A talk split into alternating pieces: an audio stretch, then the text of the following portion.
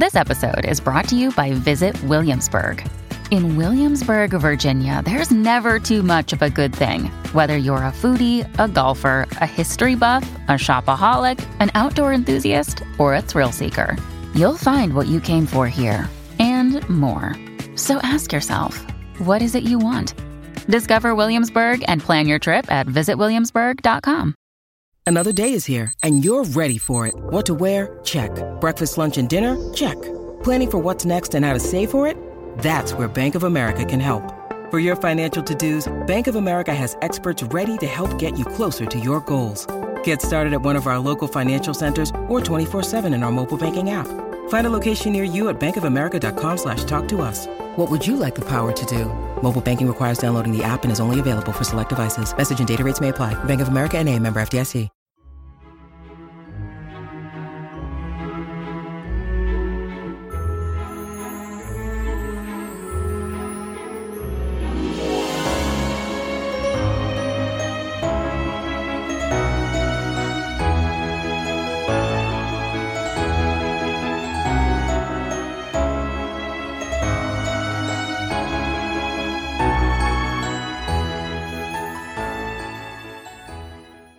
Welcome back, everyone, to 1001 Classic Short Stories and Tales. This is your host, John Hagedorn. Today, two stories from Ambrose Bierce, beginning with Psychological Shipwreck.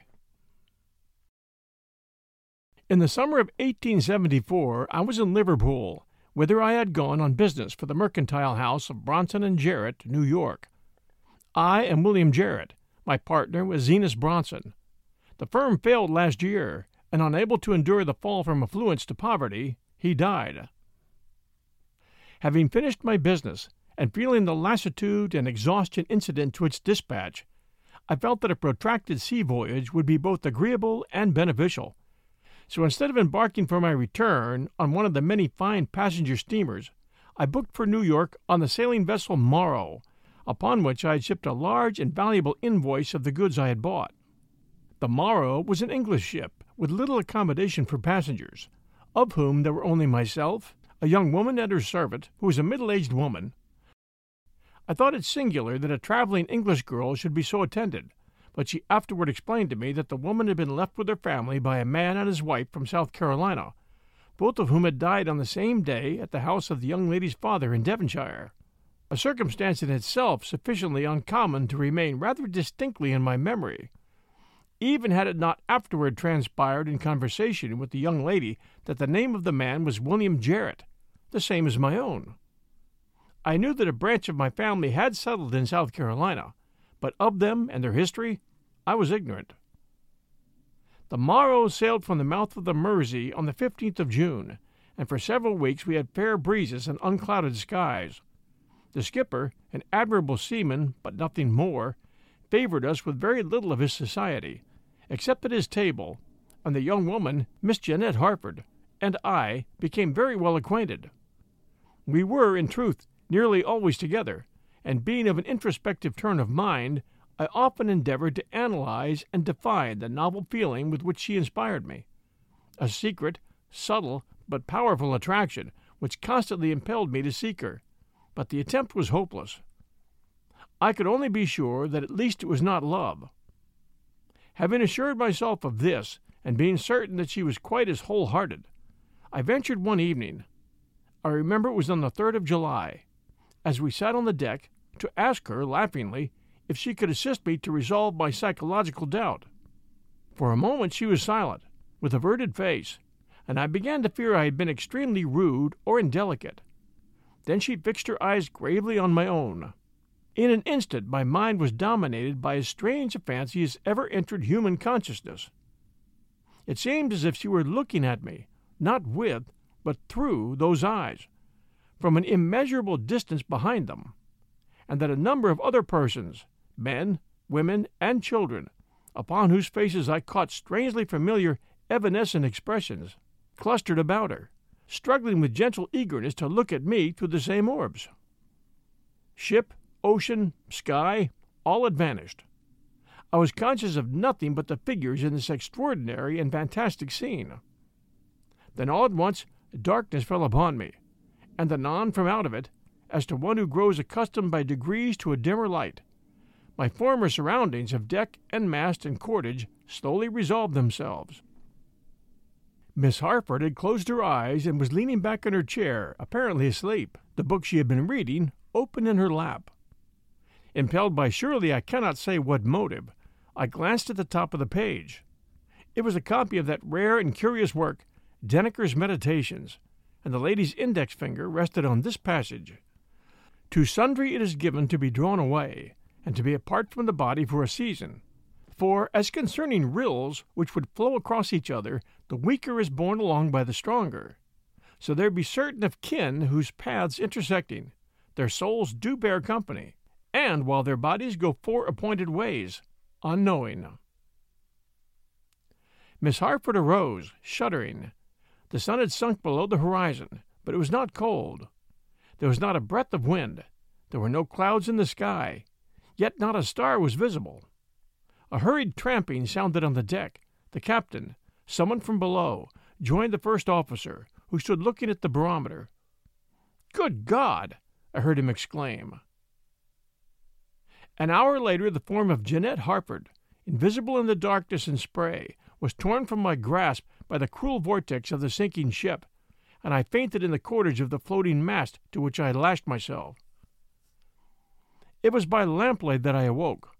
I lay in a berth amid the familiar surroundings of the stateroom of a steamer. On a couch opposite sat a man half undressed for bed, reading a book.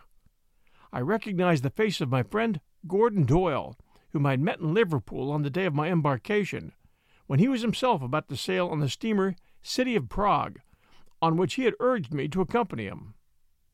After some moments, I now spoke his name. He simply said, Well, and turned a leaf in his book without removing his eyes from the page. Doyle, I repeated, did they save her? He now deigned to look at me and smiled as if amused. He evidently thought me but half awake. Her? Whom do you mean?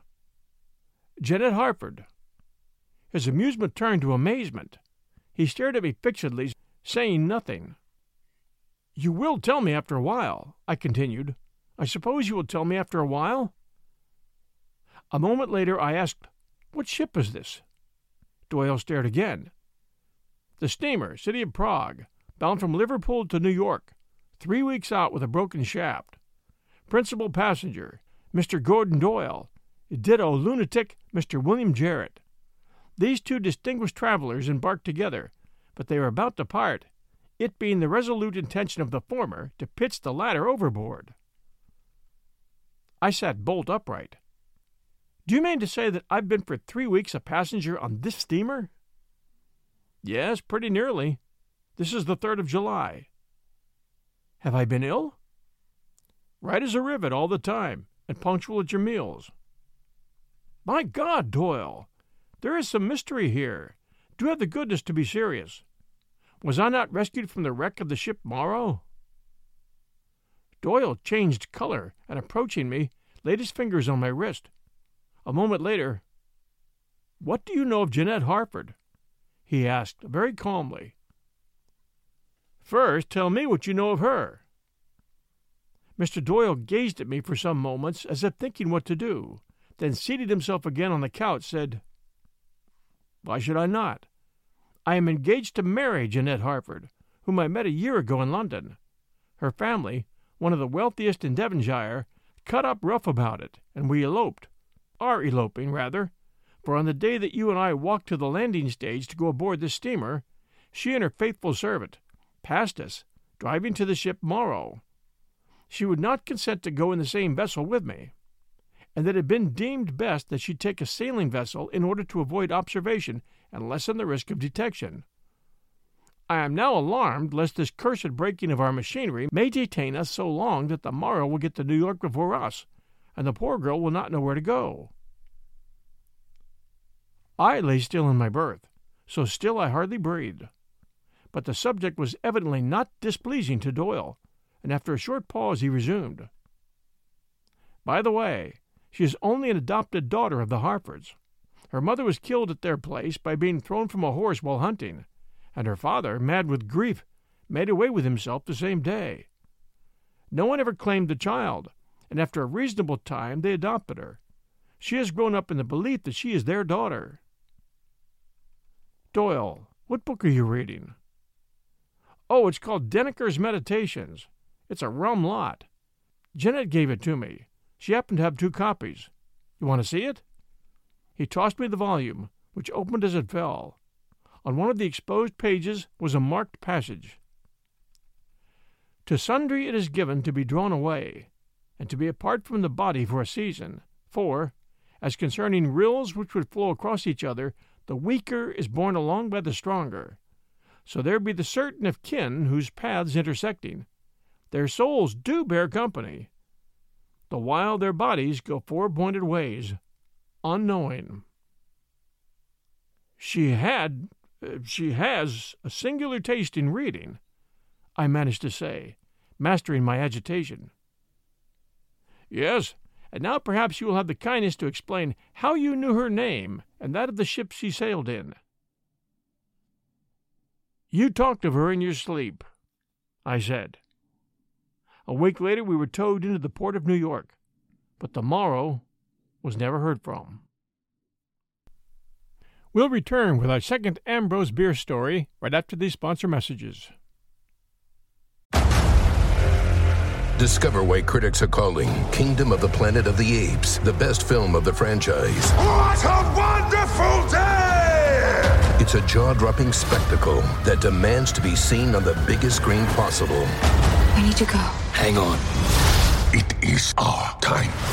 Kingdom of the Planet of the Apes. Now playing only in theaters. Rated PG 13. Some material may be inappropriate for children under 13. When you need mealtime inspiration, it's worth shopping Kroger, where you'll find over 30,000 mouthwatering choices that excite your inner foodie. And no matter what tasty choice you make, you'll enjoy our everyday low prices, plus extra ways to save, like digital coupons worth over $600 each week. You can also save up to $1 off per gallon at the pump with fuel points. More savings and more inspiring flavors make shopping Kroger worth it every time. Kroger, fresh for everyone. Fuel restrictions apply. And now our story. And now our second story Three and One Are One by Ambrose Bierce.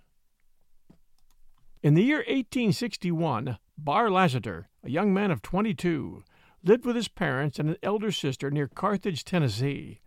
The family were in somewhat humble circumstances, subsisting by cultivation of a small and not very fertile plantation. Owning no slaves, they were not rated among the best people of their neighborhood, but they were honest persons of good education, fairly well mannered, and as respectable as any family could be if uncredentialed by personal dominion over the sons and daughters of Ham. The elder Lassiter had that severity of manner that so frequently affirms an uncompromising devotion to duty, and conceals a warm and affectionate disposition. He was of the iron of which martyrs are made, but in the heart of the matrix had lurked a nobler metal, fusible at a milder heat, yet never coloring nor softening the hard exterior.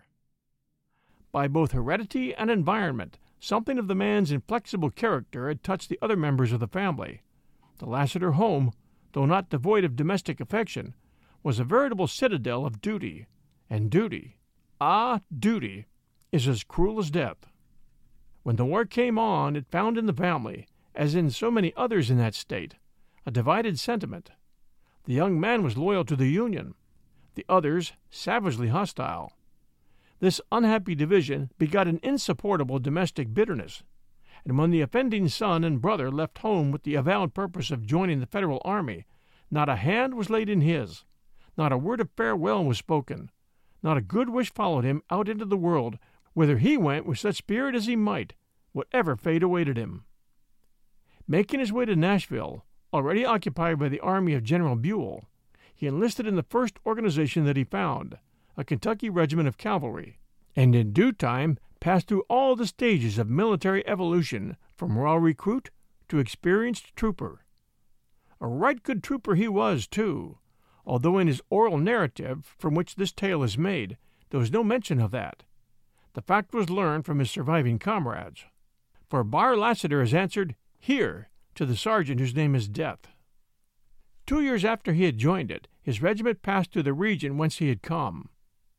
The country thereabout had suffered severely from the ravages of war, having been occupied alternately and simultaneously by the belligerent forces, and a sanguinary struggle had occurred in the immediate vicinity of the Lassiter homestead.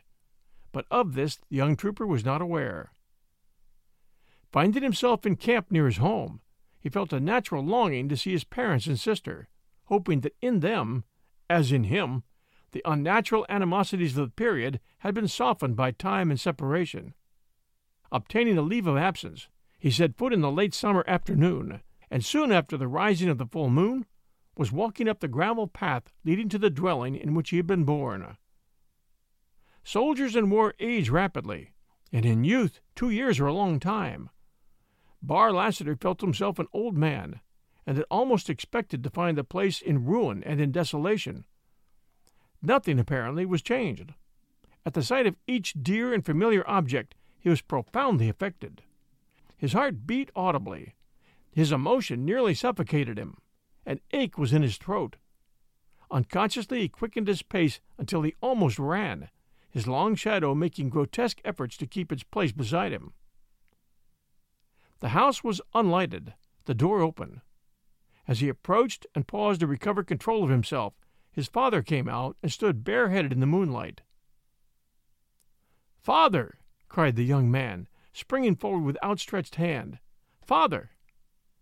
The elder man looked him sternly in the face, stood a moment motionless, and without a word withdrew into the house. Bitterly disappointed, humiliated, inexpressibly hurt, and altogether unnerved, the soldier dropped upon a rustic seat in deep dejection, supporting his head upon his trembling hand. But he would not have it so. He was too good a soldier to accept repulse as defeat. He rose and entered the house, passing directly to the sitting room. It was dimly lighted by an uncurtained east window. On a low stool by the hearthside, the only article of furniture in the place, sat his mother, staring into a fireplace strewn with blackened embers and cold ashes. He spoke to her, tenderly, interrogatively, and with hesitation, but she neither answered nor moved, nor seemed in any way surprised. True, there had been time for her husband to apprise her of their guilty son's return. He moved nearer and was about to lay his hand upon her arm, when his sister entered from an adjoining room, looked him full in the face, passed him without a sign of recognition, and left the room by a door that was partly behind him. He had turned his head to watch her, but when she was gone, his eyes again sought his mother. She too had left the place. Barr Lassiter strode to the door by which he had entered. The moonlight on the lawn was tremulous, as if the sward were a rippling sea. The trees and their black shadows shook as in a breeze. Blended with its borders, the gravel walk seemed unsteady and insecure to step on. This young soldier knew the optical illusions produced by tears. He felt them on his cheek and saw them sparkle on the breast of his trooper's jacket.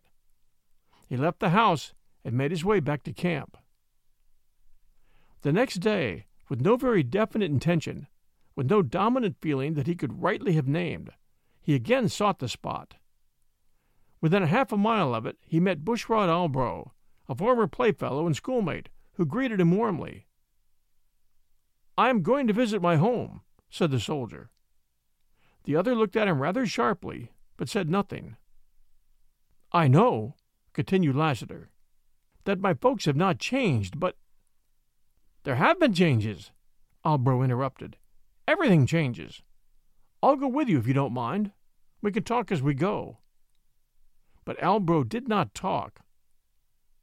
Instead of a house, they found only fire blackened foundations of stone, enclosing an area of compact ashes pitted by rains.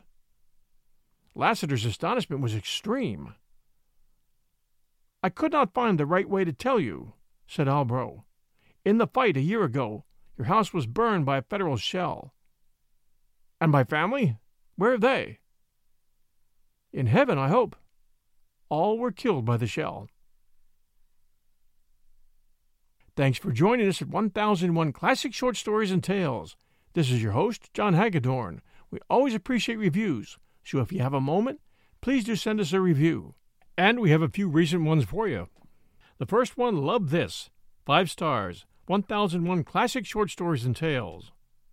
I usually listen to science fiction podcast stories and remembered that I used to listen to and love short stories. So my search brought me right to this podcast.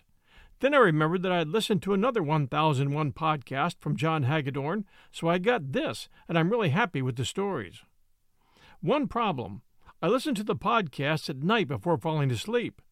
But for me, John's voice just hits me right in the voice to fall asleep to zone. So I find I usually fall asleep about 10 minutes into a story, and every time I wake up, I have to reset the clock back to the last place I remember. Usually about 10 minutes from when I last remember. But I absolutely have to finish it. I then am so into the story that a 30 minute story takes about an hour to listen to. To contrast, most other podcasts I listen to have me still wide awake after an hour. So for me, this podcast is so right for me on several aspects. Great stories that interest me with a great variety of authors and types of stories, like Jack London and Ray Bradbury. And reading that actually relaxes me at night and interests me. Also, his favorites on BritBox are all my favorites, every one of them. Down from Yuli, Apple Podcast, US. Thank you, Yuli. Great review. Appreciate it. And this one, John's podcast review 1001 Classic Short Stories and Tales. Five stars. I love this podcast. John is great. I'm totally in love with this podcast, and the music is beautiful. Thank you. That one from Critter Chatter, Apple Podcast US. Thank you, Critter Chatter. Reviews help new listeners to find us and to give us a chance. As you already know, we bring new stories every Wednesday at 5 p.m. Eastern Time and Sunday at noon Eastern Time. Until next time, everyone, stay safe, and we'll be back soon.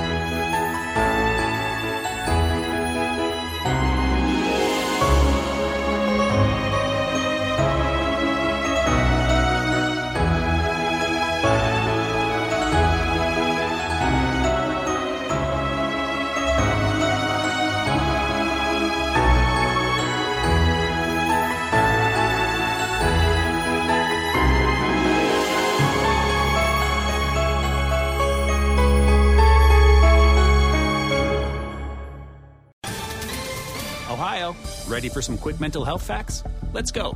Nearly 2 million Ohioans live with a mental health condition. In the U.S., more than 50% of people will be diagnosed with a mental illness in their lifetime. Depression is a leading cause of disability worldwide. So, why are some of us still stigmatizing people living with a mental health condition when we know all of this? Let's listen to the facts and beat the stigma. Ohio, challenge what you know about mental health at beatthestigma.org.